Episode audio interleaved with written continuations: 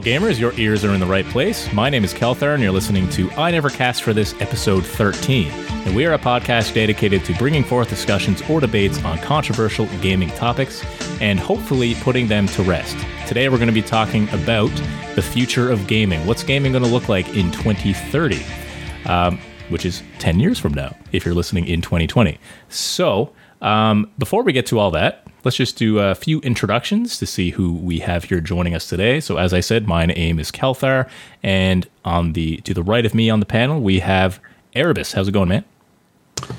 It's going great, man. How's it going with you? Good. You're looking quite pixelated this evening. Yeah, I don't know what to do, man. I'm going to have to switch it up next week to try to upgrade. Honestly, it's probably on my end. My internet is terrible, but it's all good. You're still coming in loud and clear, which is the main thing. Perfect. And returning once again, we have Athricus. What's up? Thanks, man. You too. Yeah. Oh my. And Recusor, how's it going? Good, thanks. That's good. This all sounds so forced. It's wonderful. And ending us off, we have a five-person cast today. We have M2. How's it going? It's going well. Good, man. Good. Before I catch up with you guys, let's just talk about the format of the show again. So again, it's every Monday at 9 p.m. Eastern Time on twitch.tv. And if you can't catch the live show, that's all good because you can just watch the VOD on YouTube after. We're also available on most major podcast networks. What did I just say? Netflix. Netflix. Yeah. All right. Patent pending. We're also on most major podcast networks. And if we're not on one, just let us know. All right. What have you guys been up to, whether it's gaming related or not? So we'll go to Erebus first. What have you been up to last week? Once again, there's a trend here, probably ties to being a parent, but not a lot of gaming. I did play a bit of Warzone with Athricus, played a bit with M2 after the podcast last week, I think it was, and or it might have been a day after, but we played a few games. We had a couple good runs, almost won a game, came in third or fourth. I think this week I'll probably pick up Star Wars Episode 1 Racer on the Switch. Nice. It's getting good reviews, runs at 60 FPS. They've done a few upgrades, so that's like a really nostalgic game that I played with Recusor, if I recall, back in the day. Mm-hmm. Bam! I think he helped me get Sebulba, or I helped him get Sebulba. He always wins. Yeah. But so I'm looking forward to going through that And other than that, I think Athricus and I are counting down the days till WoW Shadowlands launches later this year. We've been talking about that quite a bit. Nice, cool. Athricus, what have you been up to last week? Nothing, man. Working, sleeping. Nice. That's it. So not much gaming, obviously. Do you eat or just fasting the whole time? Nope, just working, sleeping. Oh. And drinking beer, I see. Nope. Apple juice, got it. Yeah, cool. And Recusor, how about you? I have been playing a lot of Dead by Daylight. They have the anniversary event that's going on right now, 4 years. I've played way too much of that to unlock the cosmetics, and I'm trying to use new brutalities in Mortal Kombat 11 and failing. So there's that. Nice. Nothing wrong with that. That's good. And M2, how about you? Yeah, I picked up a few things on the Steam sale. Steam sale. Yeah, it's not a bad one. There's. I'm just going to look at this window for a second. Picked up Planet Coaster. I've been meaning to play that for a while. I still have yet to fire it up, though. Nice. The physics engine in that is great. Yeah, I've seen some videos. It looks pretty interesting. So, and I'm a huge Roller Coaster Tycoon fan. So, hopefully, it's at least a little bit similar. Yeah. But yeah, I've been playing mostly just the usual stuff. I'm big into World of Warships and a little bit of SC2. Oh, really? Okay. Yeah. Nice. Going back to... yeah, go ahead. I'm not a hardcore SC2 player, though. No. Is that the only Blizzard game you've really dedicated some time to? Like, StarCraft 1. Okay. I played Overwatch. Okay. And I wasn't really impressed with it. I just didn't like it. Especially after coming after Team Fortress. I think if Overwatch and Team Fortress were released at the same time, Team Fortress would wipe the floor with it. But. Yeah. No, that's yeah. I remember you were like huge into Team Fortress back in the day, and I guess if you're so, if you're so into that game, it's hard to switch to a brand new game that's basically the same formula, except arguably doesn't do it as well. If right, but yeah, no, cool. All right, I was gonna ask, Planet Coaster, is that really similar to Roller Coaster Tycoon? Did you say you played it yet, or you haven't yet? I haven't fired it up yet. Oh, okay. Yeah, it does look like Roller Coaster Tycoon, and that game is, like, the best. I got that in a cereal box once. Yeah. Oh, it was amazing. Okay. Before we get into the big topic of gaming in 2030, we're just going to look at... There was a lot of news this week, actually, and I think, we'll get right into the news. So, Erebus, what is the big thing that's taken the internet by storm? This last couple days, I think it's been. It's a couple days, but it's kind of an overarching thing. So Dr. Disrespect, I think most of us know who he is, and most gamers, I should say, know who he is. If you have any ties to gaming or streaming, he's a streamer that, you know, puts on a performance, or he has a character or archetype or whatever that he plays, and really entertaining guy. I've been watching him for years, and he randomly got a Twitch ban, permanent Twitch ban, all of his emotes, subs refunded to people. And it's extremely strange because it's really quiet in terms of nothing's leaking. So there's a lot of conspiracy theories out there about what's going on. Some people think it's a sexual assault case because of the whole almost kind of Me Too streamer movement thing that's going on right now. Mm-hmm. There's some people that think he's moving to another streaming platform with Ninja and Shroud, because as you guys know, Mixer is finished. So Shroud got a $10 million package, Ninja got a $30 million package, and they're free to do what they want. So some people think the three of them are collaborating to start something, but it's really strange. He put out a tweet saying that he didn't know why Twitch banned him, and that's all we've got. And it's been 3 or 4 days now. The other big news is the streamer. I'm calling it the Me Too movement, but that, you know, it's like there's basically around 100 streamers that have been accused of some sort of sexual assault. A lot of them very prominent streamers. There's been 5 Twitch bans over it.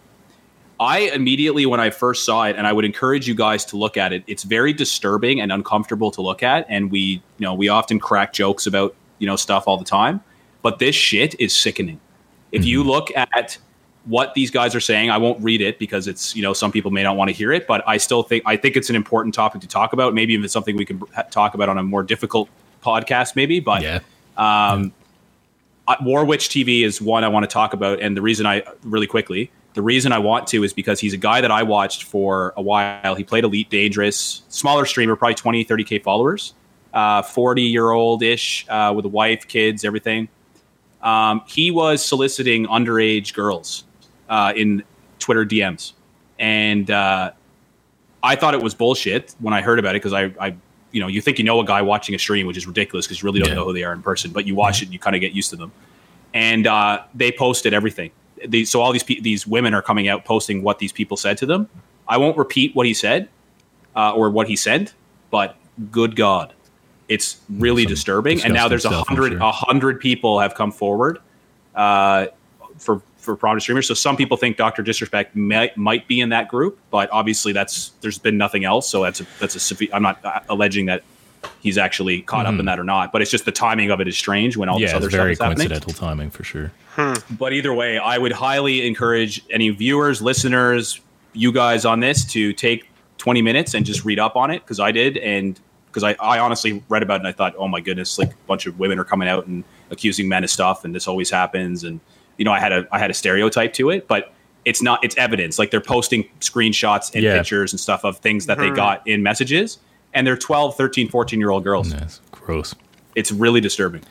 Yeah. Anyways, I know the one I saw was Method, the guild, the WoW guild. Yeah. That was like arguably, I guess, the most successful WoW guild ever, and it basically collapsed because one of the members, I don't remember his name, and it doesn't really matter, I guess. Yeah, Method, I think Josh. And he was doing similar stuff, just being generally creepy. I think it was something. Well, no, Method Josh is one of the few that's actually accused of rape. So he had a woman over at his house who was on stream. They went to sleep that night. She came back on the next day. They're on stream, and she's crying, leaving his house, all that stuff. And then she went home really upset, had a stream, was really upset. Anyways, she posted this thing saying that the night of that stream, he raped her repeatedly. Man. So that's what's come out. And apparently Method knew there was a problem for well over a year, had multiple reports, and ignored it. Yeah. And now all of the prominent Method people on Twitter and stuff have left their, like, there's a bunch of them have left the company, or the Method company. So that's basically, Method is basically done. Sko, the leader of Method, is basically done. It's crazy. It's absolutely nuts. Yeah, it's crazy. Yeah. Like I said, I haven't looked a whole lot into it just because this last week has been extremely hectic for me. Yeah. But yeah, it's something to look into for sure. Anyone anything they want to weigh in on, or any streamers they were surprised at, or just anything at all about this? I got nothing. No. Most of the streamers I follow they're actually World of Warships streamers. So I don't follow any Warzone or what. I've seen a bit of Dr. Disrespect. I mean, he's putting on a shtick, but yeah, I don't know how much of that his personality is actually like what he did, how he performs in real life, like what he speaks to people and stuff. But why can't people just not be jerks? I know, right? Like, apparently, it's hard to do. Yeah, that's with going back to Dr. Disrespect too. Like, I wonder how much, like, because like M2 was saying, the whole thing is an act, not necessarily what's happening now, but his entire stream persona, since he came into the whole thing, has just been him playing a character. So, like, it's, well, to me, it's like, is he building up to this whole new platform? So, go ahead. Some people think he is. Yeah. Some people think this is a massive marketing ploy, and Ninja and Shroud have been silent. So Ninja and Shroud, for people that aren't familiar, are two of the other biggest streamers who just got released from Mixer. So they were paid a crap ton of money to go over to Mixer, and then Mixer just, didn't make it. Yeah. And so they're free agents with a bunch of money. So the three guys are basically free agents right now, according to so what some people are saying. So some people think they're starting their own streaming platform, or they're going to be trying to make a big move. It was interesting, like Dr. Disrespect was talking about David Icke, who's a conspiracy theorist, and saying all this really weird stuff in the last podcast that he had that he's not normally kind of accustomed to saying. So, it might be some kind of promotional type thing that they're doing. It's just the timing is really odd. It's really, really odd. Very. Yeah. Imagine getting paid, like, bought by Mixer for $30 million and then Mixer going under in 6 months. And then you just get to walk away with $30 million. Like, that's crazy. Man, I wouldn't work a day after that. Baba Shinga brought up a good point too. I forgot to mention. So Dr. Disrespect, he used to be part of the Slick Daddy Club. Like, that was what he called his group. But he ended up cheating on his wife with a streamer. He was caught on tape interacting with girls at a bar from some other streamer, and then it ended up being linked that that was the person he cheated, I believe, on with, and it became this big thing. He disappeared for a long time and came back with the Champions Club, which is what he has now, and it was, but he turned it into this big marketing thing, so it became a huge thing. And like Baba Shinga said, he also filmed people while he was in a bathroom at E3, and he got like a 2 or 3 week ban for that. So like he said, he has had some questionable behavior in the past, so who knows what this is. How old is Dr. Disrespect? He's 38. Yeah, I thought he's like old. He's old for the video game community for sure. Yeah. He's acting like a freaking 16-year-old. Yeah, no, I know. Yeah, sounds like you in high school, M2. No. I didn't think video people in the bathroom. Yeah, no, I know, but I was a hellraiser though. Yeah, just in regards to just being like raising shenanigans and stuff, and yeah. Nothing criminal. No. Yeah. Yeah. Is there anything else you guys want to say about that? Like, I know it's pretty crazy, and I'm definitely going to look into it more after the after the episode for sure, but yeah. All right. Well, moving on from that kind of depressing stuff with people just being jerks and idiots, like M2 said, it shouldn't be hard to be, you know, a decent human being, but apparently it is. Normally we would go into the comment of the week. We did get some nice comments on different videos saying we did a good job and just in having some input on different things, but nothing we can really debate.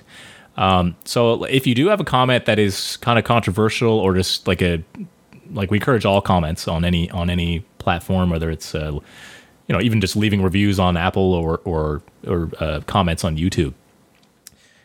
We encourage you to leave any comment and asking a question about the podcast or anything at all, and we will certainly, we would love to respond to it.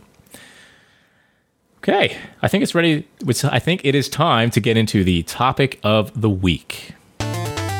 Okay, so the topic today, and I think it's, I came across this topic from an article from IGN originally.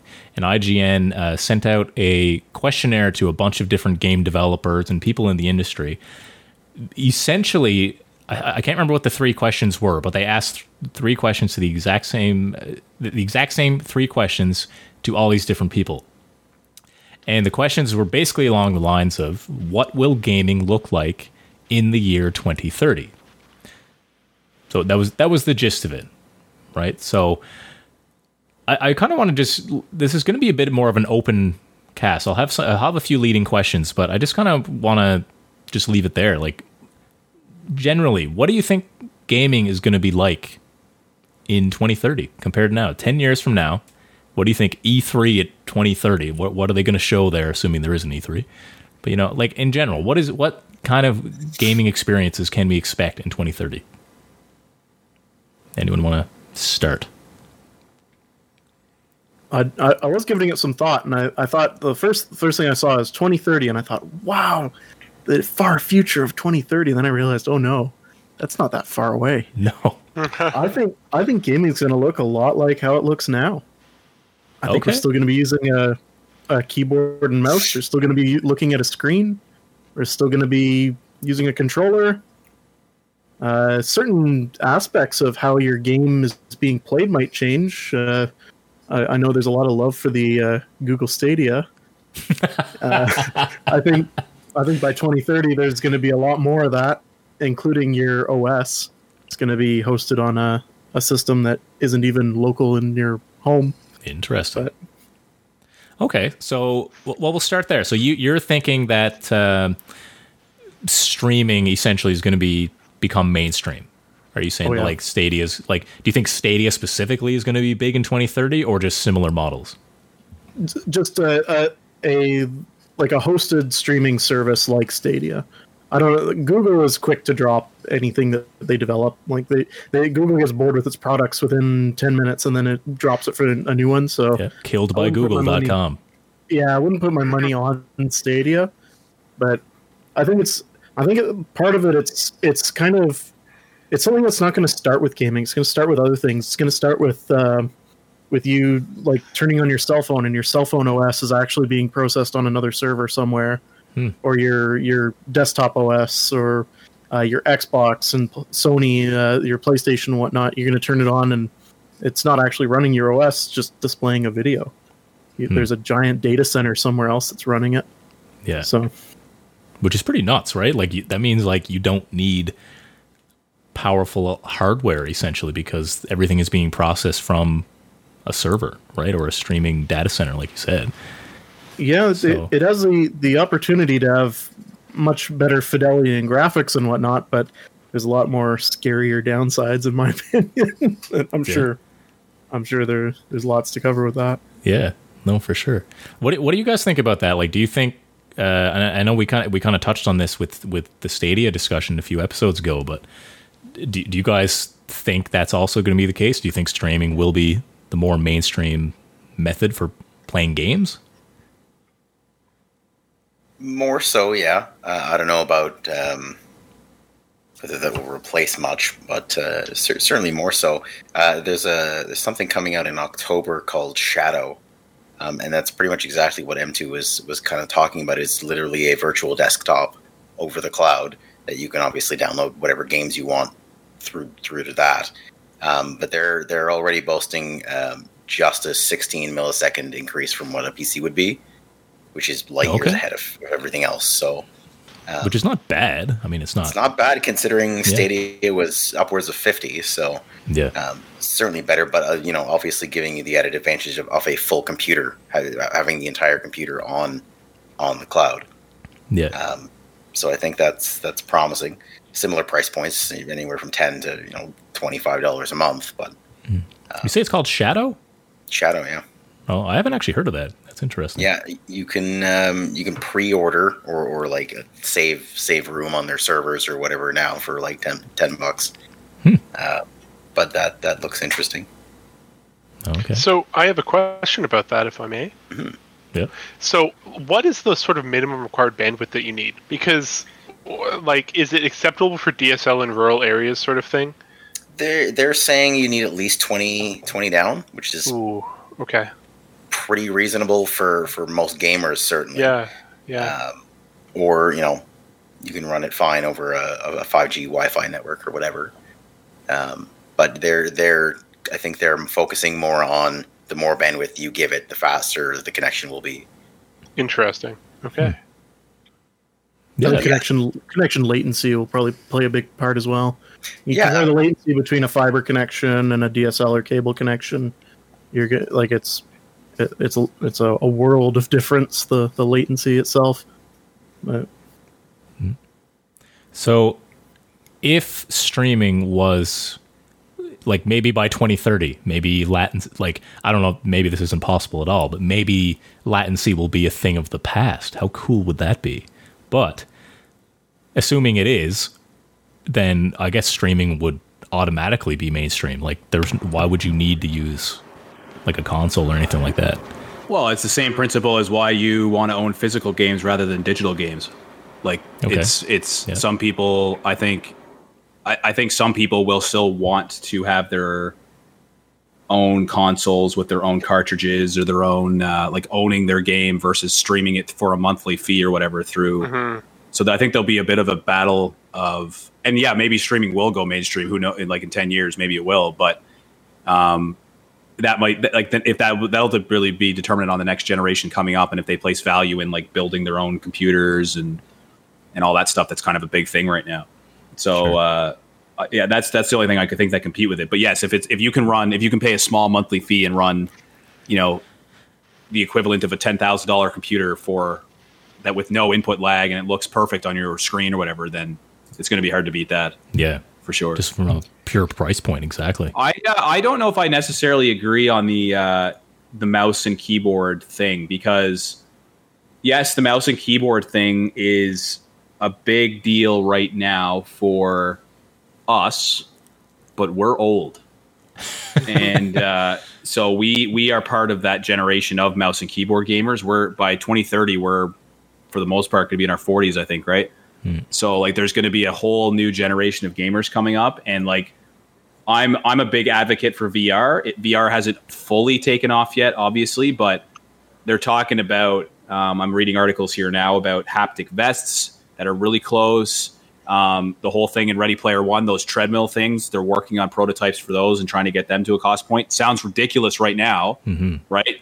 But think about 2010, right? In terms of 10 years ago where we were compared to now, it's not that far-fetched to think that you could have a fully immersive tactile feedback, haptic feedback model by 2030.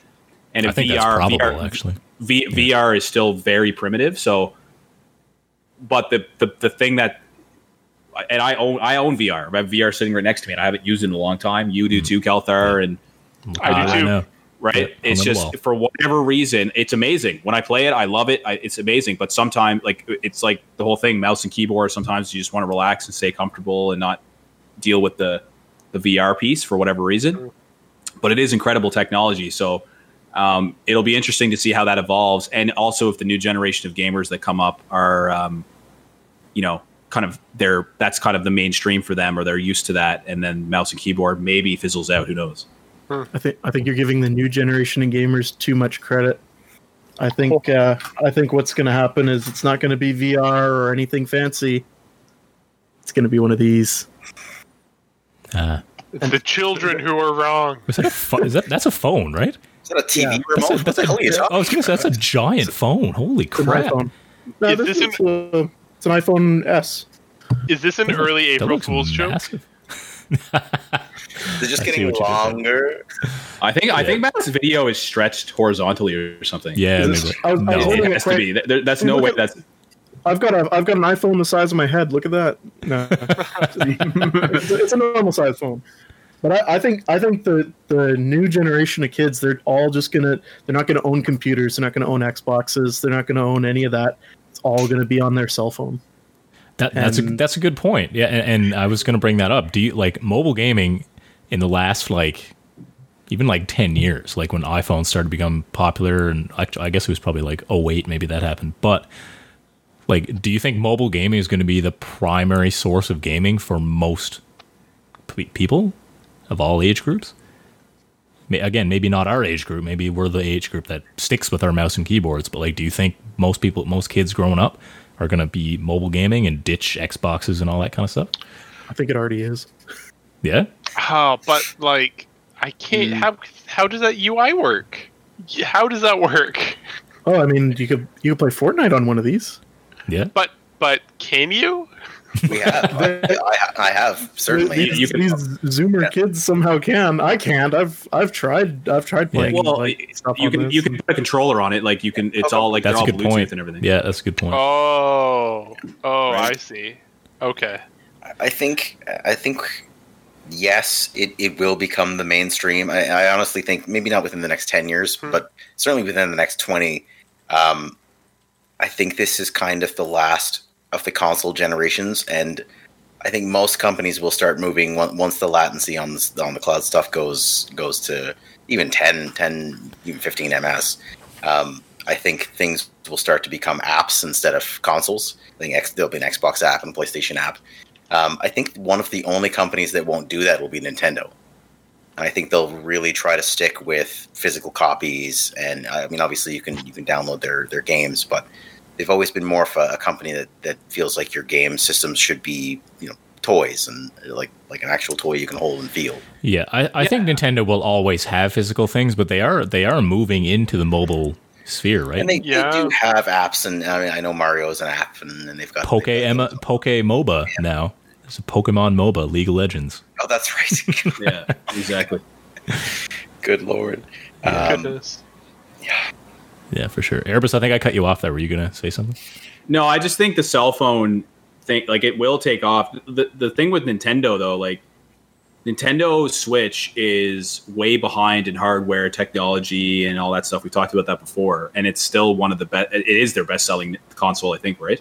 Like the Switch is like the I believe it passed the Wii. The Wii you had a lot. I think it just did, right? It was it's the fastest selling one for sure. Yeah. But there is still a massive market of people that are buying Switches that at a young age. And I know lots of like people that I work with, their kids are playing Fortnite on Xbox and different things like that. So I think it's still going to be there. The mobile one is an interesting one, and you almost kind of think like, you know, when you watch, you know, Black Mirror and, you know, forward-thinking shows like that, like all of their technology is just in the palm of their hand. So is it a phone that you hit a button and you play it on your screen and that's all you need, right? Is every game going to go through a phone, and phones are just going to be powerful enough to run anything at max down the road, right?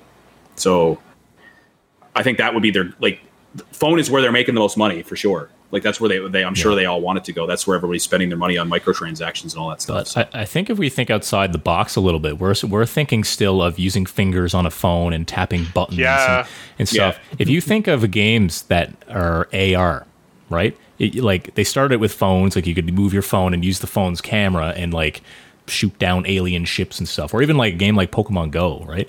It's obviously very primitive in how it works, but if you can play a game in AR, like, again, think 10 years from now, and you're using your phone, and you could use, like, I don't know, voice commands or gestures or something. I don't know, but maybe, like, you don't need to actually have a controller or push buttons on the screen, and right? It could be something like that. I 100% agree. I think it's going to be the user interface that changes, or the way that we're playing games in general.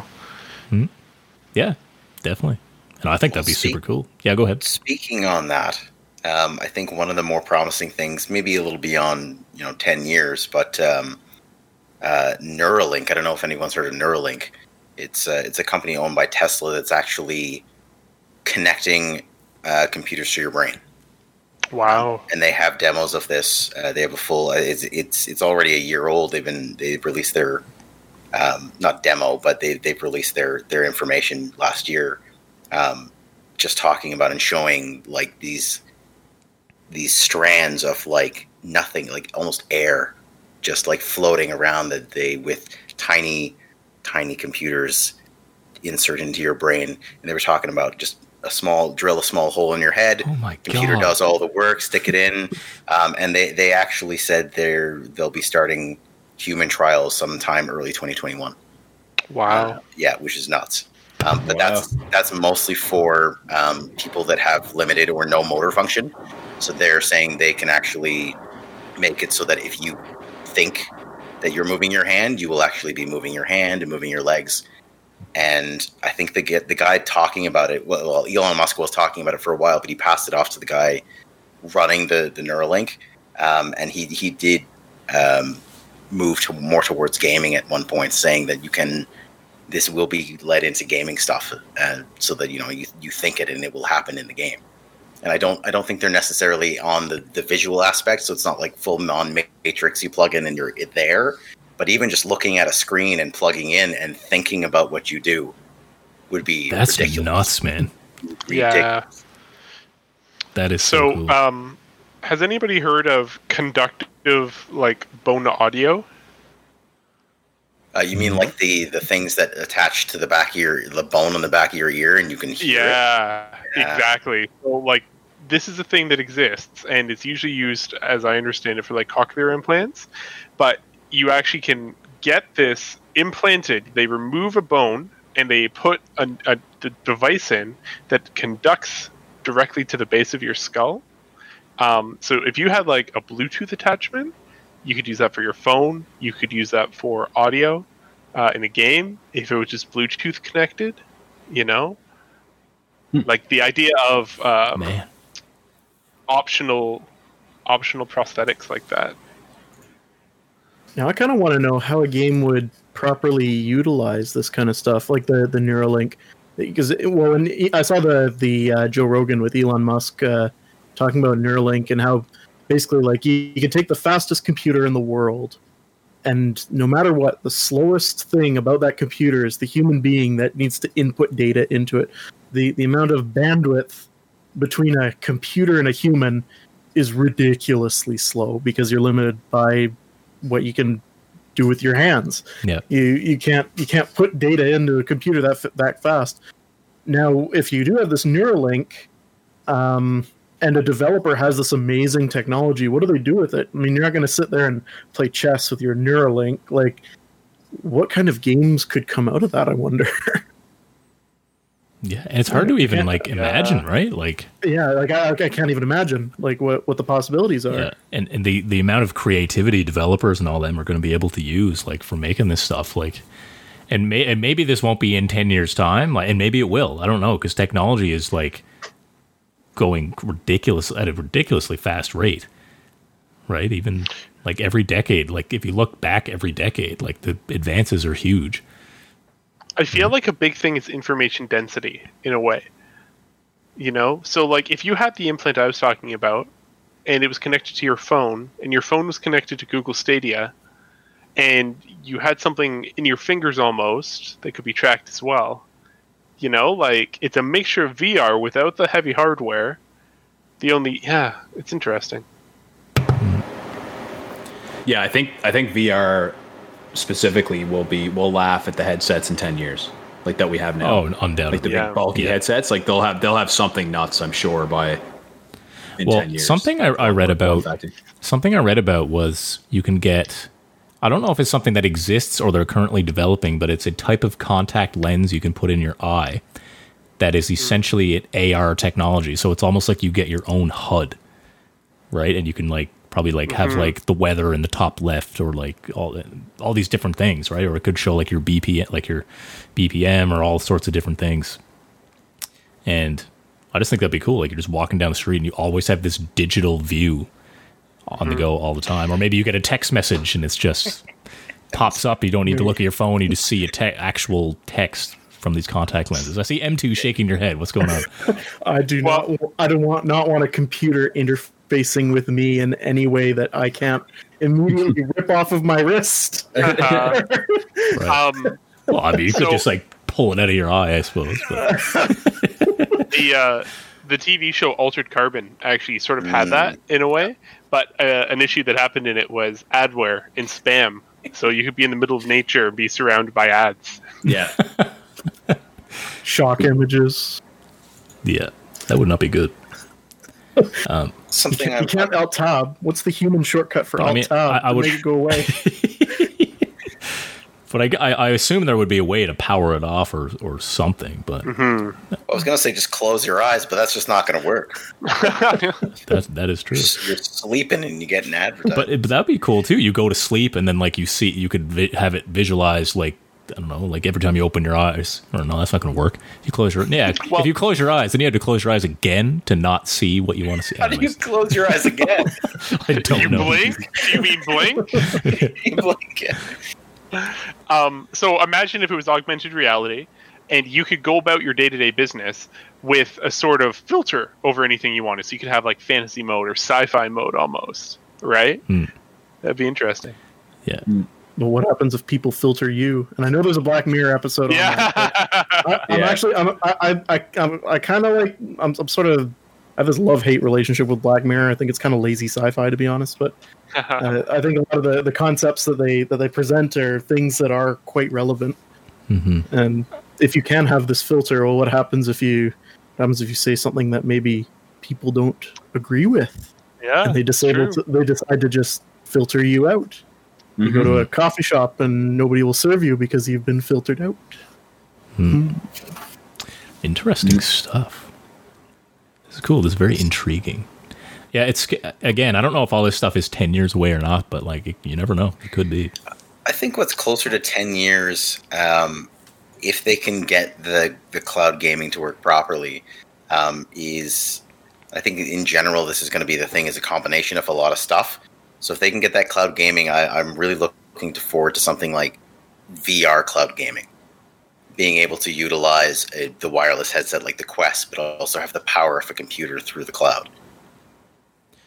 I'd say that would probably be the best use for case for it, because then you don't have to spend you don't have to buy a 2080 Ti and stuff to make it work. You just and be plugged in by any means. You have full computer power. And that is the biggest barrier of entry, right? Is the price. Like you need like a beast of a machine to run it, let alone buy the headset separately and stuff. So like it is getting cheaper, all the time, but it's still big price. I know the Go and the Quest or whatever, the cheapest options, I think they're are they $300? Quest is the same as the Rift, the $549.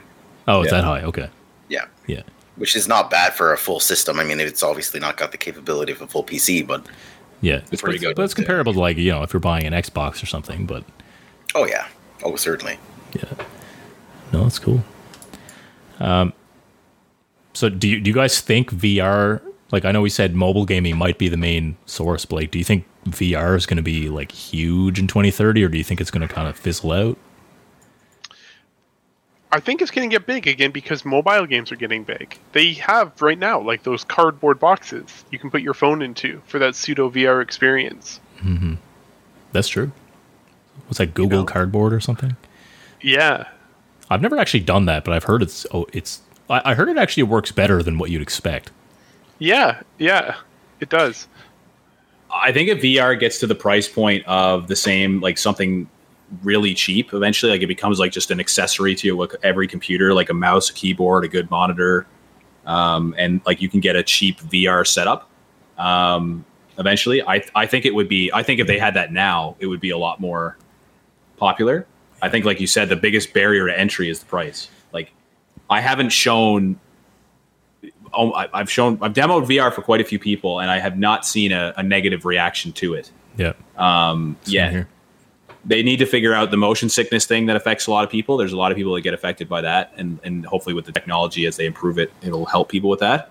But that's like the only thing, like the actual immersion. And like if they get I'm trying to think. It's hard to like, these are what these creative people do, but just thinking of where they can take it. And if it's in a better, smaller form factor, like the Quest is cool because you could take it. I could take the Quest to the cabin and play VR out in the middle of a field if I wanted to. That's like the appeal of that. Yeah. So if they build on that and just make it kind of accessible wherever you want, almost like a Switch is, I can see it going somewhere. Yeah. I think for that, the price, like you said, would have to decrease a little bit. But even like $300, like, you get a monitor for $300, it's half decent. They can go up to like $300. They can decrease the weight a little bit, or at least distribute the weight a little bit, make it a little bit more, form factor, a little smaller. I know there is a company that has actually created like goggles as opposed to like a full visor. Yeah. They've got these very small goggles, like glasses almost. If they can get that plus the price, if they can also get the pixel density of the individual screens down just to give it a little bit of extra clarity, then I can't see it not replacing monitors in general. And you just sit down and you put on your glasses and you've got full access to everything, hand tracking, away you go, you're done. Well, some people think like it's that good that like you can sit in a movie theater where right now they have that big picture mode. You can sit in a movie theater with your friends and watch a movie. The problem is, like you said, is currently the quality of the screen is not the same as like a 4K resolution that you can get on a screen. But I mean, I can picture it. Like we're on we go to bed, half the time you go to bed and you're just, what are you doing? You're scrolling through your phone. If you can throw on some form factor, easy to use headset and go into a VR world before you go to sleep, sounds ridiculous now because no one would take that headset and put it in bed with them, right? But well, maybe some, I guess a lot of people do, right? But if you had like a small thing that you could just attach to your brain and get that Neuralink going. Yeah, like stick it up your ear like a yerk from Animorphs, and crawl into your brain, and then Neuralink you in, and then you just or even activate it in your sleep or something crazy like that. Who knows? Yeah. But the other thing too that I wanted to mention too, like I don't know if this is on your list, Kelthar, but it's also like where you because the topic is gaming in 2030. Like, think about the most popular games right now: battle royale games, MOBAs, Souls-like games, like roguelite games have made like a huge kind of comeback almost from from years and years ago. Like that's the current. In 2010, that was not where games were at all. Mm-hmm. Like not even close. So it's like there are games from 2010 that are still. The genres are still here. Yeah, that's not what I'm saying. But there's a lot of new ones as well. They're here, but they're not the most popular. They're not even close. The most popular genre on Twitch right now by far is MOBAs and battle royale games. Yeah. Wow. Yeah, like they're by far the most popular. So it's almost like, are they going to take free to play games, take that free to play model that Fortnite and everything has been so successful on, just build on that, right? Are we going to have paid games in 2030? Are we going to have like games that you go to the store and buy, or is it going to be just, I don't know, like is it going to be cloud-based games like Athricus and stuff? I think it's going to be either subscription or free-to-play, to be honest. I think that's going to be the majority, if I had to guess. You know what I find myself actually really excited for? Like AI developments and seeing what's going to end up happening with like simulation games, like 4X style simulation games, where it's like an epic strategy situation. As processors get better, maybe AI is going to get better, and then we can see like what's going to happen there. Yeah. I'm glad you brought up the AI. Like, imagine like when you're trying to beat a game and the AI is like if they literally have like an impossible mode with an AI that you cannot beat in a certain kind of game, right?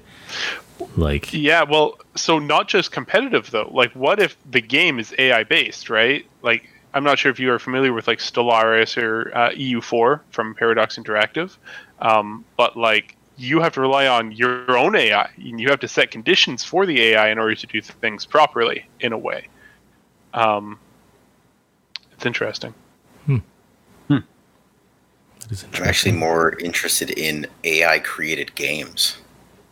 Ooh. I think that's going to be more of a big thing. Is being, and it currently is a thing. They ran, I think it was Mario and Kirby through an AI system, and it actually created a completely new game that was closer to Mega Man, and it was all AI created games. Really, with no human input whatsoever, other than here is Mario, here is Kirby, make a game. And it made a game that was very similar to Mega Man. Really? I'd like to look more into that. Yeah. But, I mean, that's a full game. But, I mean, just being able to create, like, not have to put so much time and effort into creating a world and whatnot when you can just say, here's 100 games, build me a world based off of all of these. And then within, like, an hour, it's created a massive to-scale Earth-style thing. It's basically like an evolution of what procedural generation is. I was going to say the exact same thing. It sounds like procedurally generated, but but like on a crazy scale. Minecraft, absolutely. It's already here, guys. And Minecraft is the bet. I know you love it, man. In full 8-bit graphics, it's a landmark game of our time. I'm telling you, full open world. No, it's not a sandbox, but whatever. Yeah, the most unlinear game I've ever seen. Yes, exactly. You want to play a game where it looks the same, whether you're legally blind or not, in Minecraft. But I mean, just in talking about Minecraft for a second, it'll only be a second. It's fine. It's just relax. I mean, if you look at Minecraft for just 2 seconds and look how basic and garbage those graphics are, but then take the AI ray tracing and just compare it. It goes from garbage to actually gorgeous, and that's entirely AI lighting. AI is really evolving. Like, and the thing, what was that thing in StarCraft called that they put in, like the that really fancy AI system? You guys know what I'm talking about in StarCraft. Yeah, oh my God, Propzilla's in the chat. He knows what I'm talking about. They created this really really fancy AI system that was destroying like the top players in the world, like adaptive AI in like RTS games and stuff. Oh, okay. And that's kind of like what I was getting at, right? Like saying like creating an AI that is so powerful, like it literally cannot be beaten. And yeah, so they put it on ladder and it was in like Grandmaster rank and it was playing. Yeah. And they played it at like tournaments and stuff like that. It's crazy. Like the way that and like, that's a complicated game to have an AI in and actually be competitive against these top players. So it's AI is an interesting topic for sure to see where that takes games, because like what? Geez, man, if what Athricus is saying about the Mario thing, I mean, it's going to put a lot of developers out of work if they can just like, or give developers more time to create amazing stories and concepts and stuff that AI might not be able to do yet. Yeah. That's true. I'm sure that's a controversial topic though, because it can an AI ever create a world that's as handcrafted as somebody who developed World of Warcraft or all those games with very intricate, detailed worlds? Could an AI do something to that level? Well, I mean, technically, we could be in an AI simulation right now. We're gonna go here, are we? yeah, that's Matrix true. 4. I can't believe Matrix 4 is coming. That's nuts. I know. I love it. The Wachowski sisters, bring it. Yeah. Right M2, did you want to weigh in on the AI discussion? Do you have anything to say about that? I don't know that I want to play a game that's made by AI. Like, I understand like procedural generation is something that AI does, but a game made from scratch by AI, it's like eating a meal that was made by AI. Like the AI has no idea what makes a good meal. It knows how to combine things. You say that, but what if I tell you the name of the two games that the AI seemed to create that I just found out? It created them from scratch? No, this is the one that... Things.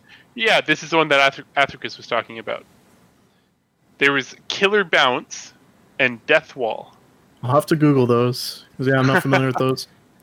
I mean, I just hear those names, and I need to play it. Yeah, Killer Bounce. Those names are pretty awesome, to be honest. The AI must have generated the name, too. Death Wall. What was the other one? Something bad. What was it? Killer Bounce. So the idea in Killer Bounce is that your avatar is constantly bouncing, but every time it lands on a pixel, it destroys that pixel. So you have to keep moving before you run out of space to land on. It's like that Pokemon that has to keep bouncing or else it dies. It's hard stuff. That's right. What? That pig. What Pokemon pig. Is that? It's true. Oh, yeah. I've just looked up a video of it here. It's basically like upside down breakout. And you have to keep the ball. That's what it is. You're hitting a wall, and you have to keep it from escaping. And they made that from Mario and Kirby? It looks like Breakout for the Atari 2600 as well. Sounds like pretty advanced AI to me. It does look interesting. I'll have to read more into that. Yeah. Yes, thank you, Albondiel. The Pokemon's name is Spoink, and it's Spoink? Yes. It's like a pig-looking Pokemon. Athricus, your mic is muted, by the way. It's like a pig Pokemon that's on like a coiled spring, and it just bounces and bounces and bounces. God! But if it just... I'll read the Pokedex entry. I can't find it anymore. But it's pretty... Spoink bounces around on its tail. The shock of its bouncing makes its heart pump. As a result, this Pokemon can't afford to stop bouncing. If it stops, its heart will stop. Like, this is a kid's game. That sounds dark. Oh, I know. That was the Ruby Pokedex entry. Yeah, there's a lot of twisted Pokedex entries out there. That's a whole other discussion, but, like, man. Yeah. Anything higher than 150 was a mistake. I'll take 250. Mistake? Yeah. Yeah, we wouldn't have got Mewtwo Strikes Back, the first movie, man. 151. There you go. Thank you. That's exciting. Like, what is Mewtwo against like a cloister or something? That wouldn't have been as fun. Battle of the century. Cloister's got terrible special defense. That won't help. Anyways. It doesn't matter, dude. Aurora Beam slays. All right, let's get this back on track. Let's switch gears for a second. What do you guys think about the graphics in 2030? So think back to like even like 2000 and then 2010 and then now, where there's obviously huge leaps and bounds from where we've come from. Yeah. What do you think 2030 might look like? Go ahead, Recusor. I don't know what I want. Like, but like, do I want photorealism? You know, like, do I want Uncanny Valley? Does that help me enjoy a game more? There are some games that are absolutely beautiful now. You know, especially with lighting development, It's absolutely incredible. Ray tracing and stuff. Yeah. So maybe seeing where that goes, especially, and you know, just come back to the user interfaces. There are some limitations with what screens can do for us, as well, right? Like, I don't know what the alternative is. Like, maybe contacts would be better. Like those AR contacts. Maybe you can actually get a higher fidelity resolution that is more indistinguishable from reality. Maybe. Yeah, because you'd think there'd have to be a limit, right? Like, even like if you look at like the Forza games and like different car games, especially, like those games look real now. Yeah, like a lot of them. So like how I feel like there's only so good you can make that, and I don't know. I'm probably wrong, but I feel like it's slowed down. Like it's not. If I look at 2010 games to now versus 2000 to 2010, I don't know. I'm just thinking off the top of my head. I don't think there was that dramatic of a leap. They're obviously better, but like, when was Crysis released? Crysis was 2007. Right. So I was thinking Crysis as well. Yeah, like Crysis is still, in today's world, still a good looking game. Mm-hmm. And still has trouble running on some computers as far as I know. But the... does it really? So like, I'm pretty sure it does, yeah. Like that game was like insane at the time. Hmm. But the... that's what I mean. Like, I haven't seen like a big, and like from what I've read online in the limited knowledge I have on computer technology, like the power of computers is increasing, but it's creating like more efficiency and stuff like that. Like, I don't know if I don't know, like obviously 4K gaming at the bare minimum will become mainstream, and then maybe 8K gaming or whatever they're going to call it. So like the graphical fidelity and pixel density and all that stuff will go up, but will the actual, like, the leap we saw from SNES to N64 and that kind of stuff. Like, will we ever see that again? I don't know. Like, where do they take it? I think in general there's going to be severe diminishing returns, and I think we're getting to that point where it's just, yes, it's getting better, but it's not going to get so much better. Like, if you look at the past 20 years, That's a pretty darn big jump. Big jump, yeah. That looks great. But I think in 20 years from now or 10 years from now, it'll be the equivalent of what, you know, two or three years. You're probably right. Yeah. I feel like they've maximized what I think M2 said that or something. Like screens are pretty much at like where they can go in, unless they bring something out that we're not aware of, obviously, like some new technology that involves screens. But I feel like the next step is some new technology that maybe we can't even picture right now. I think what's going to happen is the games are going to get to a point where they look so good, but instead of making them look better, they're just going to add more. So the amount of things you see on the screen is going to multiply. Like if you think of games like Cyberpunk that's coming out, right? Like the amount of stuff happening in that game on the streets and like all the people interacting and all this kind of stuff. I think that's what is going to become huge, right? Like you're playing game, like this, especially these big open world RPG type games, just the amount of interactions and details on characters' faces and stuff, like it's not gonna, it might look photorealistic or it might not, but the amount of things you see, I think, is going to be the big change. Yeah. So you guys agree with that, or you think it's going to feel more like real life, not necessarily look more like real life? I think so, right? Because there's still games now, like when you're playing a game, you can tell you're playing a game versus when you're watching a movie, right?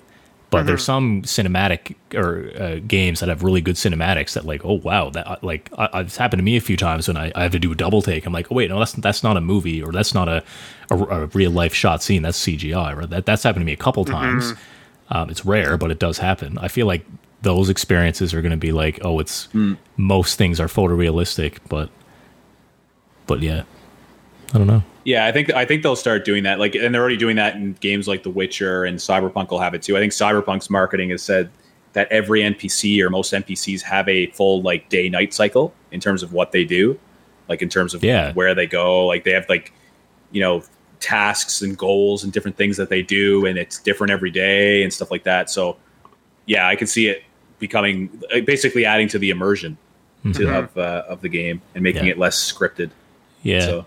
No, exactly. That's for sure. Baba Shinga made a good point too. The in the PS5 reveal, they showed the new Ratchet and Clank game, and they're showing way more particles and NPC density. Again, it's just more stuff happening at once. Not necessarily looking amazing, but it's just so much on the go. And you can see that too with the size of games nowadays. Honestly, as well, like games are huge. Yeah. The amount of actual data.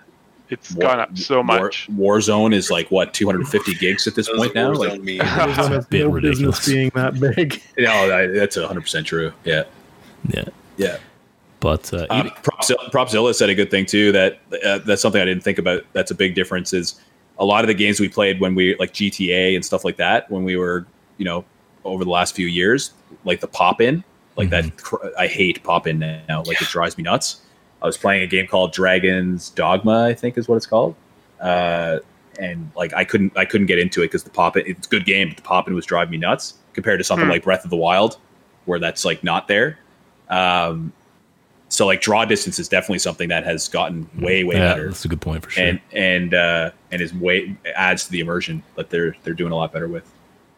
And could evolve. There'd be a limit to that as well. Like you don't have to. It doesn't have to be infinite. Like eventually it'll.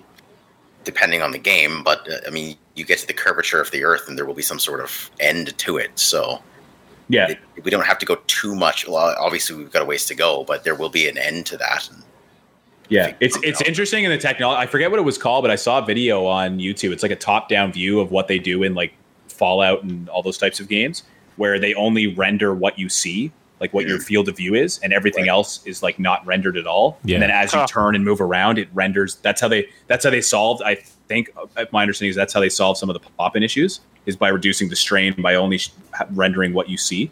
Yeah. There's a lot of talk in about that for VR as well, and being able to severely decrease the strain on the system.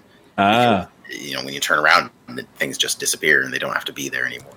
Yeah, that makes sense. Right.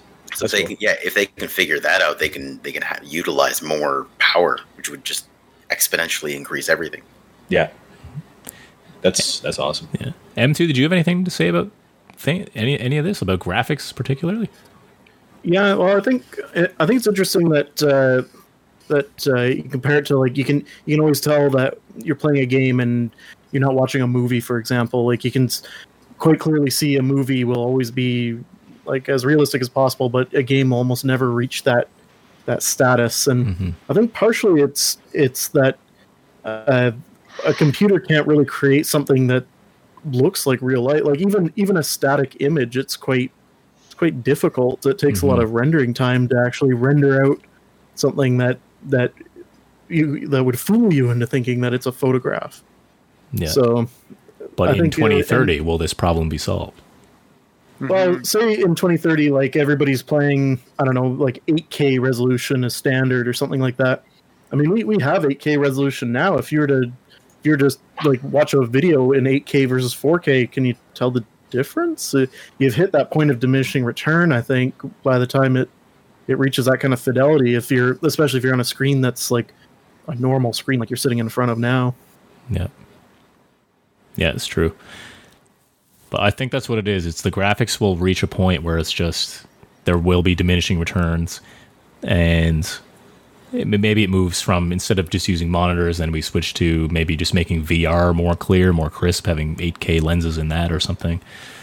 And well, yeah, you'd also have to add at some point, once all this dies down, you know, your eye can only see so much so quickly. You know, FPS. I mean, sure, you can do 240 or 260 or whatever, but severe diminishing returns. Eventually, you're going to have to add another element. You've got your visual, you've got your audio.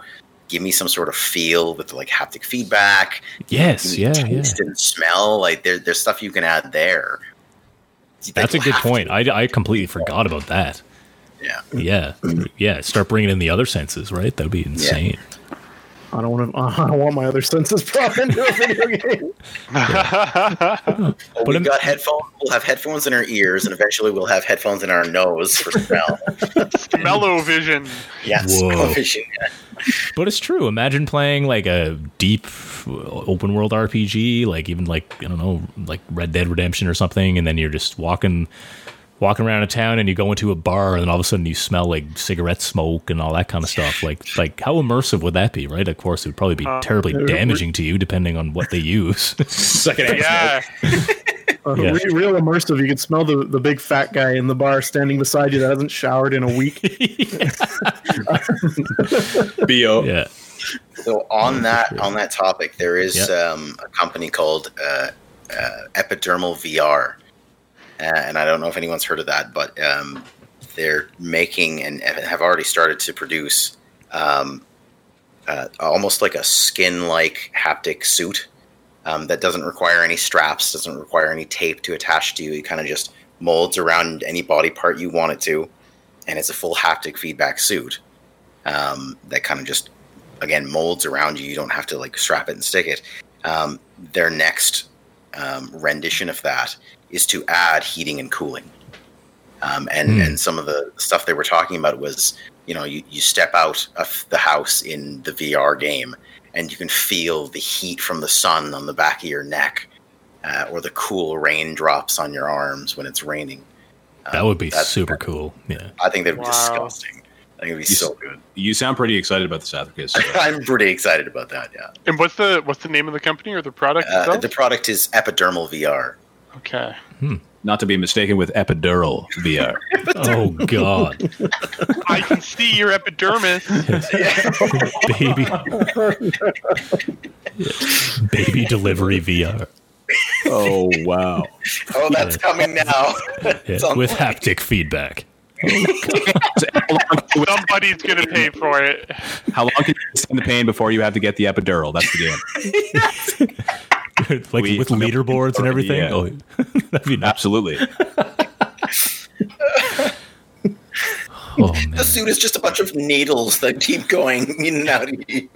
How long can you do this? Yeah. It's basically just a torture simulator at that point. Yeah. Man. What else can we discuss? I was thinking, like...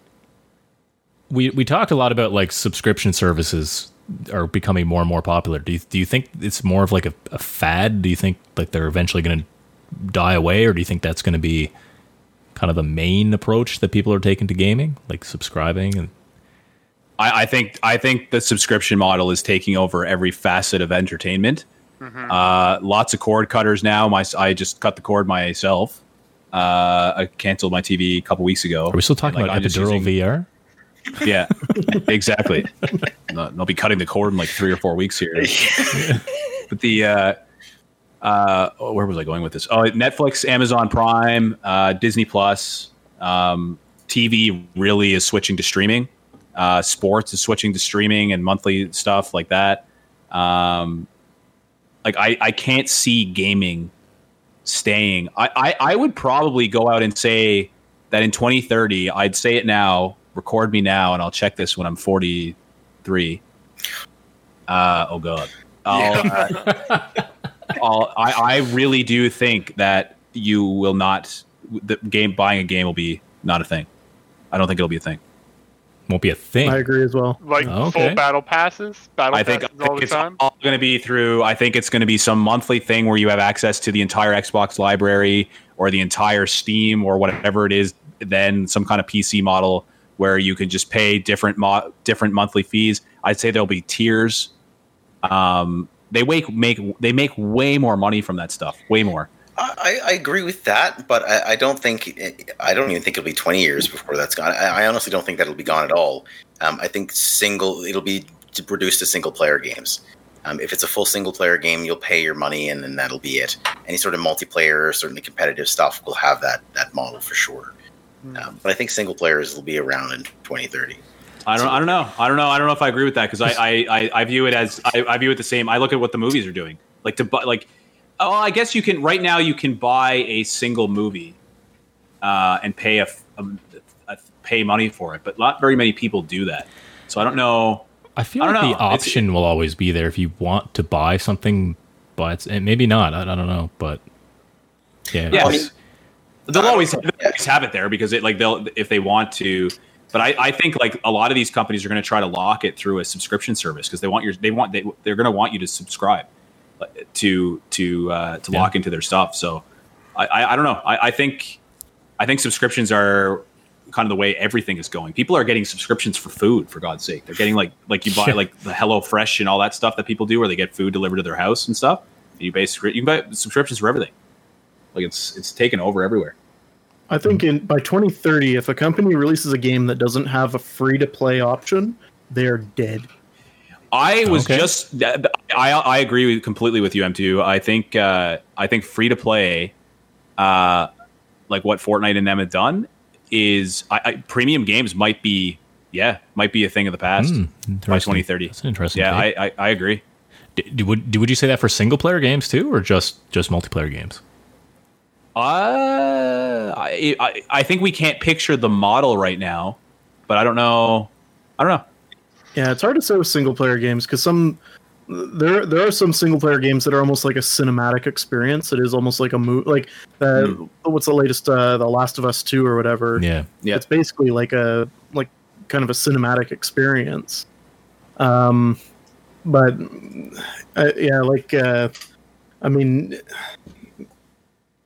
is tough to picture the kind of model that the distribution model that would be around then too that would actually support a single player game. Yeah. You know, one thing that I'm really interested in too is going to be the social aspect of things. Seeing how, let's say Steam, just as an example, versus Epic, the Epic Game Store, as it's developing with all of its freebies right now, if it continues to be a thing 10 years from now. More and more, I find this really interesting. Games like Rainbow Six and Dota, in order to play full ranked, you actually have to associate a phone number. If you start to do that, and then you get banned from the service with all that progression you've put into it, that's pretty brutal. I mean, that's the way it is now, right? But is it going to become more comprehensive in a way? Like if all of these games are through these big game companies? Mm-hmm. Yeah. No, I don't. That's hard to say. It's almost like is gaming going to be, or is online going to become? Because that's what you see in kind of the movies that depict the future and stuff. Is you just have an avatar and you do everything with that avatar. Like it's almost like your social insurance number and everything's attached to it, and you're just like you go into these. It's almost like second. What's that game called? Second Life, where you go in and you just like. So you know, would that be a thing where you just have like everything is digital? I don't know. I think it is. That game had its entire own infrastructure. It was amazing when you read about it, how it all works. But like just being able to go into a virtual world shop, try things on in VR, clothing shop and stuff, order your food, do everything in VR, play games. Like eventually, did I say that out loud? But like the whole like COVID-19 stuff that's going on right now and the pandemic and everything, like where people are just becoming more and more, you know, forced to stay inside. You know, will things evolve that way too, where we're just not, you know, it becomes literally Fallout. We can't do anything. We're stuck. Apocalypse. Everything. Yeah. I think that'll be a thing though. Like with online shopping for sure, you can put on your VR headset and then like Amazon will be like an app that you can literally like walk around. I don't know, like virtual stores and like actually, like you said, try on different things or look at different products or look at different things for your house. I don't know, anything like that. That'll be. I know it's not really gaming, but yeah, for sure. That's almost where like the augmented reality comes in too. Like if you're looking to buy something on Amazon, you want to buy a new coffee machine or something. The augmented reality can show you that coffee machine on your counter, and you can turn it around and see how big it is. Oh, is it going to fit under my cabinet there? Is it going to... Oh, that'd be nuts. I know that's not really gaming, but it's sort of in the same realm of what could happen. No, definitely. Or even if you are walking around a physical store, like at Best Buy or something, and you have that contact in, and every TV you look at automatically, like the price just bings up or bings in front of you, and you just know exactly what it costs. Or like if you want to just look at different specs, you can, I don't know, tap your head 3 times to get more details or something. I don't know. But yeah, no, for sure. Is there anything we haven't covered yet with this topic? I feel like we've gone through a lot. Mm-hmm. Is there anything that you guys want to throw in before we move on? Or is there anything you're hoping for that you want to see by 2030 or? I want to get ready to serve my robot overlords. Yeah. I have a question. Do you think World of Warcraft will still be around in 2030? I want World of Warcraft 2. I wanted World of Warcraft 2 5 years ago. Like, yeah, I think we all do. It's just indicative of where things have gone. Like for them to spend the resources and the time to build a world to that size and scale. I don't think it's going to happen. But not that I want to get into this, but I mean, I don't know if there's really a need for Warcraft 2. They'll just come out with an expansion that, and I assume it's the one after Shadowlands, where everything is upgraded and updated. And I mean, there's currently talks of once you get back from Shadowlands, there's a massive time skip. The entire world's been updated. Everything looks different and better, and, you know, whatever. Wow. So I don't know if there's any need to make a World of Warcraft 2. I just want an engine update. You know, like... I'm pretty good with the engine. I don't know if I have any problems with it. Oh, man, it's way behind, man. Like, the engine is okay, I guess, but the graphics are still... The graphics are... I think I still say they're getting better, especially if you look at the what they're doing with the character customization and stuff. I think they're making it better over time. I still feel like compared to other games, though, it's not... It's acceptable for WoW, but for comparison... It's a style. I would call it a style. You know, they are doing everything they can with what they have right now. It's pretty impressive. Considering what they started with, if you look however many years ago it started compared to now, it's looking pretty good. Absolutely. But yeah, I'm willing to bet that World of Warcraft will still be around in some form. Mm-hmm. I'm going to say it's not. I would say Blizzard is probably going to come out with some kind of new MMO or some kind of new big experience to replace it. I don't think they're going to make another one. Like, how do you make a world of that's like when you can make? Maybe another MMO will get created by another company, maybe, but like when you can make a battle royale game, like think about the generation of gamers coming up. They don't care about us. They care about the new people coming in. Yeah. And the new people, like someone sat down and said, let's throw 100 people into the same map over and over and over again.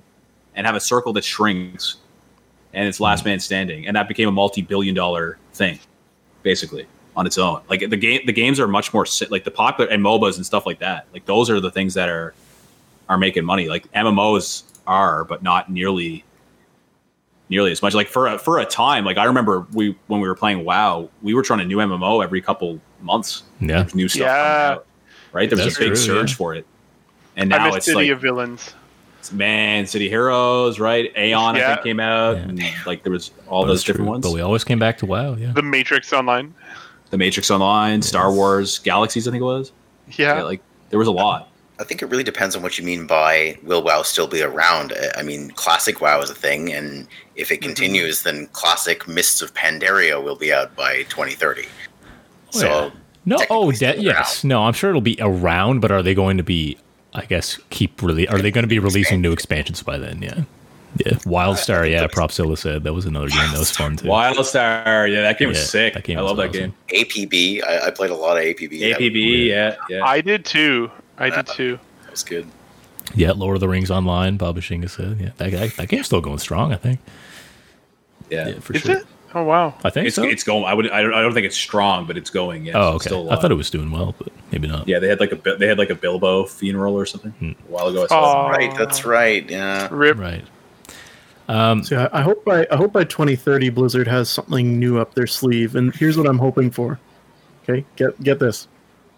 World of StarCraft. Oh man, yeah, that would be sick. Yeah. Can you play as the Zerg? You can play as anything. I have to bring this up because, and Erebus, I know where I'm going with this. There was a time when I remember I came home from school or something, and Erebus, he said, "Hey, guess what? Blizzard is releasing World of StarCraft." And I was like, "Wait, what?" And this was like 2008, maybe it was even earlier than that. I was like, "No way!" And so I looked it up, and I was like, "You realize this is an April Fool's joke, right?"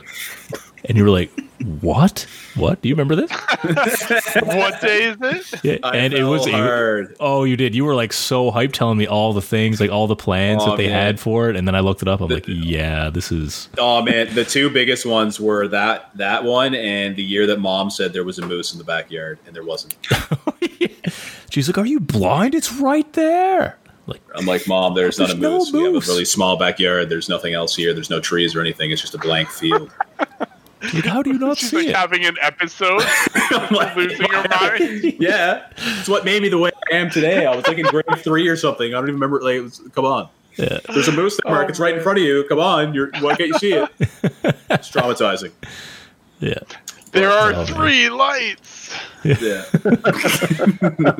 Man. Yeah. Albondio said World of Minecraft. Oh, God. Oh, man. World of Minecraft.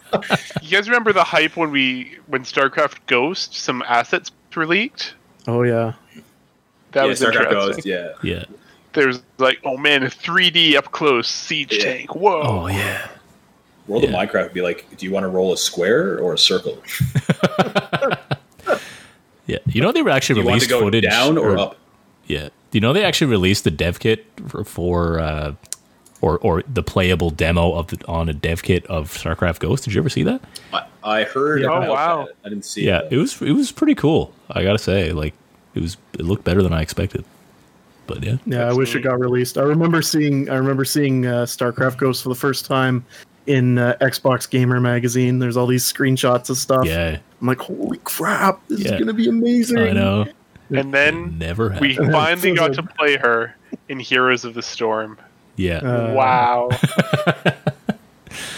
No, for sure. But yeah, World of StarCraft would be... Oh, sign me up. That would be deadly. I'd be into that. I'm not normally into MMOs, but World of Star... I love like StarCraft lore and the story and all that. And, I'm the same way. I would drop all... if I could transfer my WoW characters into a World of StarCraft or something, or they did some kind of bridge, I would give up WoW. Like I much prefer the universe and that genre and more, like you said, to WoW. Definitely. Huh. So I have a question. Yeah. For those who know what this is, who thinks that by 2030 Star Citizen will be done? I think they'll be at $2 billion on their Kickstarter and be in the exact same place. Honestly, yeah. How long has that game been in development? I don't want to think about it. You know what sucks, man? You know what sucks? What they have done looks so fucking cool. Like it looks, I want it. It, their UI. It's sleek. It like the way you board the ships, the shooting. It all looks amazing. But similar to Minecraft, it's not a game. Okay, relax now. I agree. I 100% agree with Erebus. It's not a game. It's an open world steaming pile of crap. I installed it. I tried it. Like I gotta agree right now. I want it to be good, but I don't think it's there yet. Yeah, it's amazing. Like it looks so cool, and the premise is cool. It's just. Do they have VR for that yet? I think there's some functionality for VR. Maybe they've said there is going to be, like they've said for everything else, that it's going to eventually be there. Elite Dangerous though has announced that you'll be able to get out of the ships in the new expansion. Damn, so that's exciting. So they're going to do it before Star Citizen even gets finished their core game. So yeah. I think that games like that, and games like EVE Online with the persistent universe, are where it's at. Yeah. Maybe that's just a taste thing. Maybe that's not a 2030 thing necessarily. But, yeah, that's interesting. Yeah. No, for sure. All right. Let's wrap this up really quickly. Erebus, final thoughts on this whole topic. Is there anything anything you were hopeful for or anything you think is a guarantee? I think a guarantee for me is that you will not... I won't say you won't be able to buy games, but I think that will be a very small thing. I think it'll be like the last Blockbuster that's like available in Milwaukee or something like that. It'll be like the only, like there's one Blockbuster left, right? I think that I read that somewhere. It'll be like that. It'll be like a really rare thing to buy a game. Sure. What I'm hopeful for is, I'm hoping, I love VR. I love the concept of it. I love the technology, and I'm really hoping VR takes off and becomes more of like a Ready Player One type thing. Yeah, I agree. 100%. I do think VR is going to be big in 2030. I don't think it's going anywhere, and I'm hoping that it's a much more seamless, accessible experience for most people, for sure. Yeah. Athricus, final thoughts. I'm along the same lines as Erebus. I would love to see just one more step up on VR. Just a better pixel density on the screens would be enough for me, and then. Good hand tracking. I know Quest has hand tracking, but it's pretty trash right now. But if they can just get that, make it a little sleeker, I think that's certainly the future. And then I think there's just going to be a lot of combinations like cloud and VR, and Neuralink's going to step up their game. I think in 10 years it'll be not a mainstream thing. Essentially, I think everything that we're looking at right now that is like, this is coming, you know, here's a demo, is going to be obviously super mainstream, like ray tracing and everything, and will kind of be similar to where we are now, but everything will be just slightly better. Okay. So you think overall the game experience will be the same, just more enhanced? Except for stuff like VR. I think, again, except for VR is got a lot more room to move. Yeah. Than like 2D gaming, if you will. Yeah. Going to the hand tracking you mentioned too. I was just thinking, how cool would it be to wear a glove, and that glove tracks your hand completely? Yeah. Or not even a glove. Just give the outward facing cameras that are tracking your hands. Yeah. That too. That'd be. Oh, sorry. And then there's the gloves. I really want those gloves that actually stop your fingers from moving when you're gripping things. Haptic. Really? Yeah. Full hand. Yeah, because it's all attached to your wrist. So when you grab something in VR, it actually prevents you from moving your hand. Kelthar. Yes. Do you remember that hand thing I had? Do you remember that? I got like the glove. What year are we talking here? Oh man. Like 90s? 2006? Okay. No. Like 2006, 2007. Maybe you didn't have a chance to see it. It was so bad. It was so bad. I spent so much money on that. I didn't even have a job. I don't know how I got that money. Really, what is it exactly? It had like an infrared sensor at the front, and you would put it on, and there was sensors on all of the fingers at the tips, so you could like point, right? And it could tell if you were bending, so you could like click. So you were still using a mouse, but you're just holding your arm at an uncomfortable angle, and it had bad tracking. So, yeah. So in theory, it's cool, but practicality, it's, you know. It's awful. I love your idea, though. I want that to work so bad, Athricus. Yeah, it'd be cool. You'll have to send me a picture of that after in the post show, for sure. Final thoughts for you, Recusor? I think everything we said is going to come true. I think that we're geniuses. Everything. That's why people are watching us. This is going to go down in history. We're going to be looking at this 100 years from now, and they're going to be like, oh my God, they said everything right. Now, I'd like to give myself a message in 2030. You're welcome. Yeah, I'm excited. Can't wait to see what the future brings. Yeah, absolutely. And M2, how about you? I just hope things don't get worse. I hope gaming gets better, and they don't start focusing on cell phone games and awful things. Back in my day, we didn't use cell phones to game. We used PCs. And I just want a good gaming experience. I want good multiplayer. I want fun and engaging things. Absolutely. I don't want to look at a tiny little screen.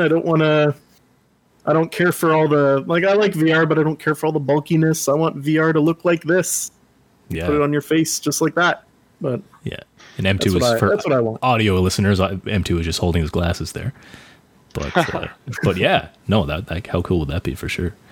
And yeah, and that's kind of the approach I think too. I think VR is going to be huge. And something that we didn't actually touch on, and we'll just talk about for a second. I'm a teacher myself, right? So I think the educational aspects of VR are going to eventually go into the classroom, right? So rather than open a history book and read about Egyptian pyramids, for example, instead put on your VR headset and look at an Egyptian pyramid, right? Like I think that's where education is going to go, and it's going to be super cool. Maybe not in 10 years, but I think that's where things are going to go for sure from an educational perspective. I think brick and mortar in general is going to be much less in 2030. So like less people going to school, less people going to the mall, less people going to different things because they'll be able to do it at home through VR. Yeah. I think COVID-19 was preparing us for all that. Just staying home all day, every day. But that could be the norm. Maybe in 2030. Who knows? Yeah. What was it Albondio said? COVID-30. Could happen. If I could send a message to myself in the future, it would be to stop Minecraft from becoming a thing.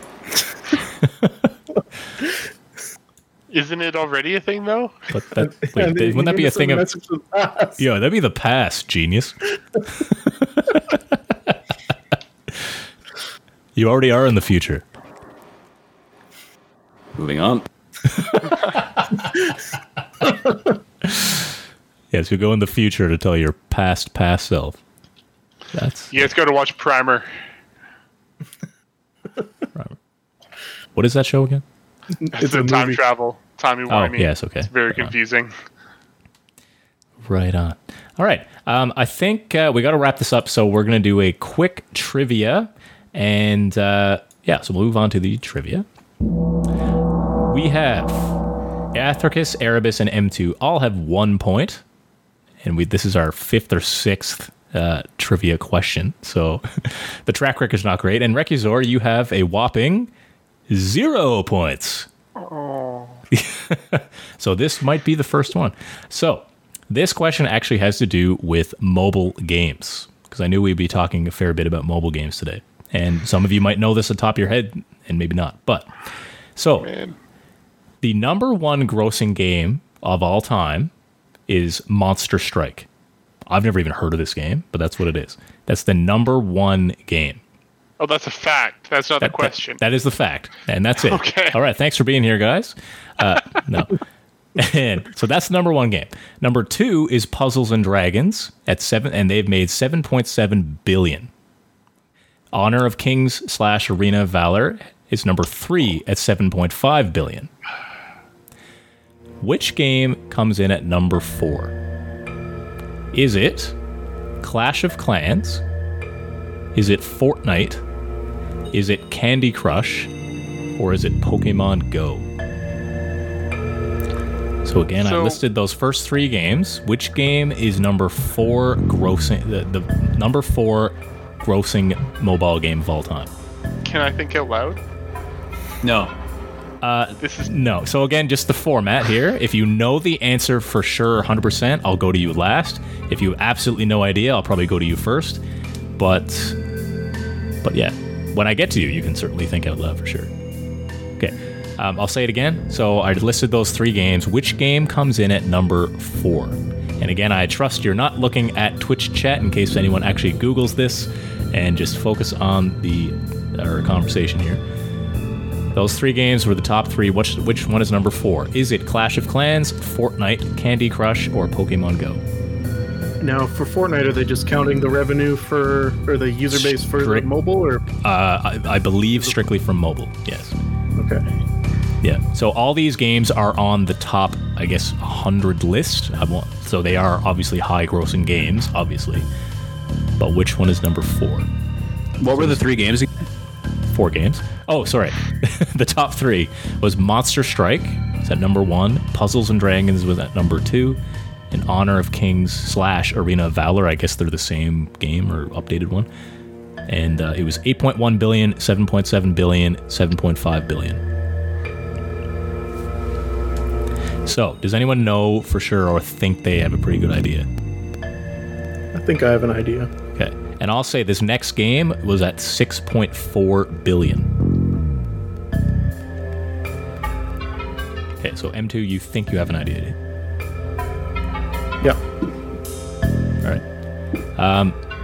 Erebus, Athricus, Recusor, do you have any idea? No. I can make deductions that are probably wrong. No, that's all right. And people in Twitch chat, you can guess away. Don't worry. I trust people on the panel are not actually looking anyway, so we're good. Recusor, we can start with you. Why not? What do you think? Give me a chance to get a point. Is that what's going on here? Exactly. Is this a pity app? This is what it's all about. I want you to be able to. I want you to keep coming back. No, it's solid. Thank you. I want to keep coming back. Awesome. The only thing that makes sense to me is Candy Crush, based on how long it's been out. I don't at all believe Fortnite could ever qualify for that in such a short period of time. If it can, good for them. Can't even be mad. I'm gonna say Candy Crush. Candy Crush. All right. Erebus, let's go to you next. This one I'm like probably not that I got anything else right, but this one I'm really not confident at all. What were the so it was Clash of Clans, Candy Crush, Fortnite, and what was the fourth one? Pokemon Go. I almost wonder. It hasn't been out long enough. I know that. I'm just trying to guess. So remember, and I did say the number was 6.7 billion. Yeah, I'm gonna go. Sorry, 6.4 billion. But yeah, that's a ridiculous number. It's not 6.7 though. Yeah, I'll go. I know it's wrong. I'll go Clash of Clans. So locked into Clash of Clans. So far we have Candy Crush from Recusor, Clash of Clans from Erebus. Athricus, will go to you next.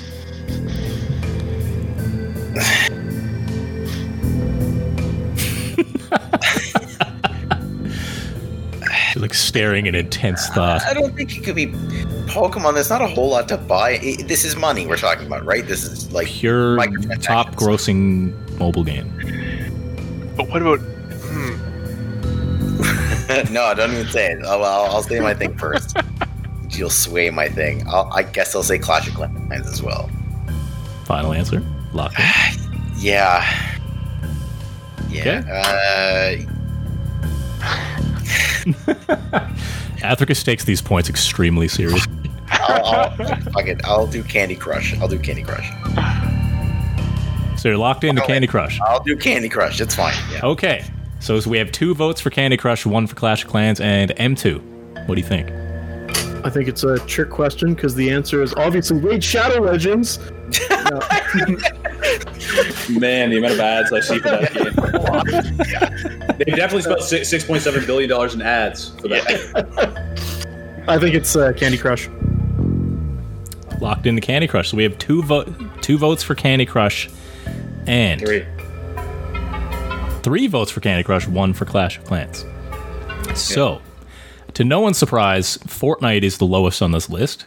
Fortnite has earned $1 billion. That's ridiculous. That's lame. That is a lot. 7. The next lowest one, as you guys probably guessed, would be what?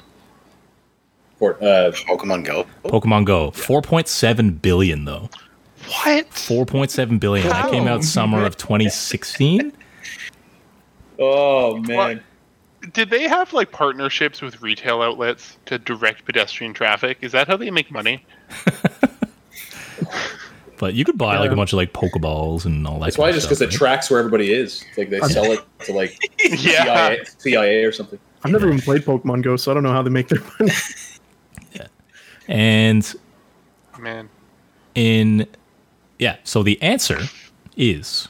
Again, this one is at 6.4 billion. Clash of Clans is the answer. Clash of Clans is the highest grossing one. So Clash of Clans earned 6.4 billion and number 4 on the all-time list. Erebus got it right. He's all pumped up. Candy Crush. And honestly, if I was doing... I didn't know this answer beforehand. I probably would have went with Candy Crush as well. 5.4 billion for Candy Crush. Athricus, you were still close. It's a billion behind Clash of Clans, was still a heck of a lot of money. When did they both come out? So, like, which one made that amount of money faster? They're both pretty old. I know that. Yeah. That's something. If one of you guys want to look that up, you can. Just because I don't want to lose the. See, I think it wasn't Clash of Clans big. Like, see, I think they were around the same time. But I thought Clash of Clans was bigger in the.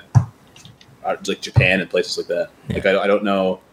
Mobile games are in general bigger over there. Yeah, but Clash of Clans, I remember reading stuff about like how big it was. Mm-hmm. But so Clash of Clans came out August 2, 2012, and Candy Crush came out April 12, 2012. So Candy Crush actually came out earlier.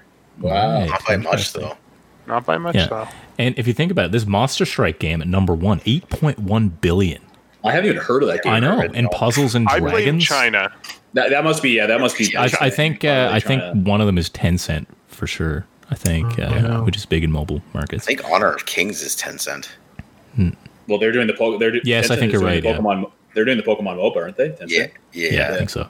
Also, quick question: what do you guys think? What has made more money, PUBG Mobile or Fortnite? I'd say PUBG Mobile. What do you think? Fortnite.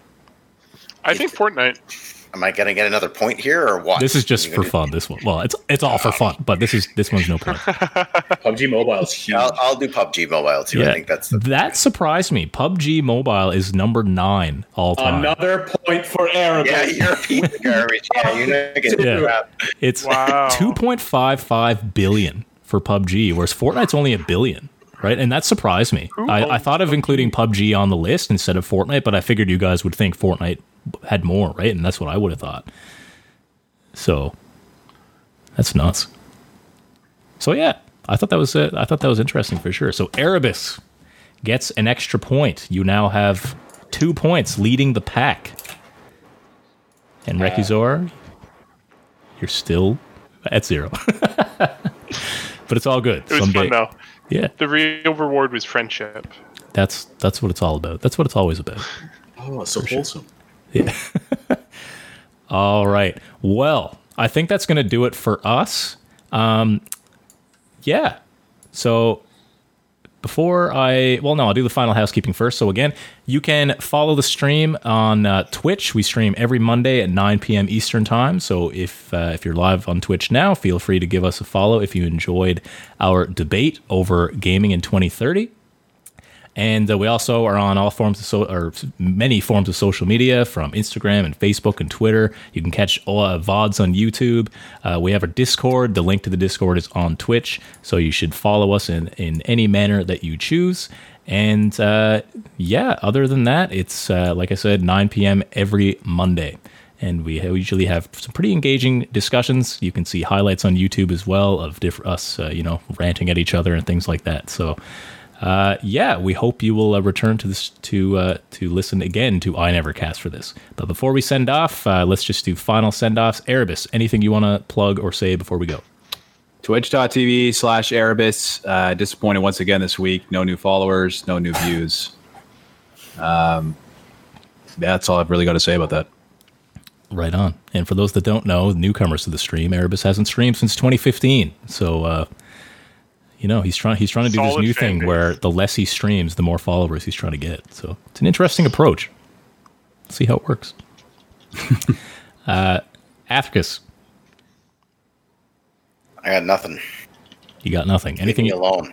Leave me the hell away from Nothing else you want to say before we go? Nope. Have a good week. Thank you. You too. Recusor. I'm going to start on Twitter, and I'm going to be sending out turnip codes, dodo codes for Animal Crossing for the Dow Jones stock market. Turnips are where it's at. Turnips are life.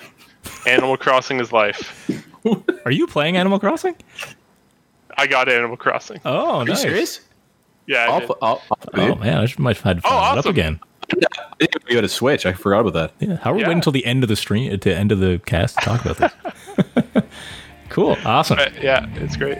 Yeah, that's great. And last but not least, M2. Yeah, I guess I don't stream or anything. At least not. I have in the past, but I don't know if anybody wants to play some Warships. Hit me up. My wargaming idea is M2 EMTU. So. I have a high win rate, please. Cool stuff. And anyways, that's 5 of us here on I Never Cast for this. Thanks for tuning in, and we will see you all next week.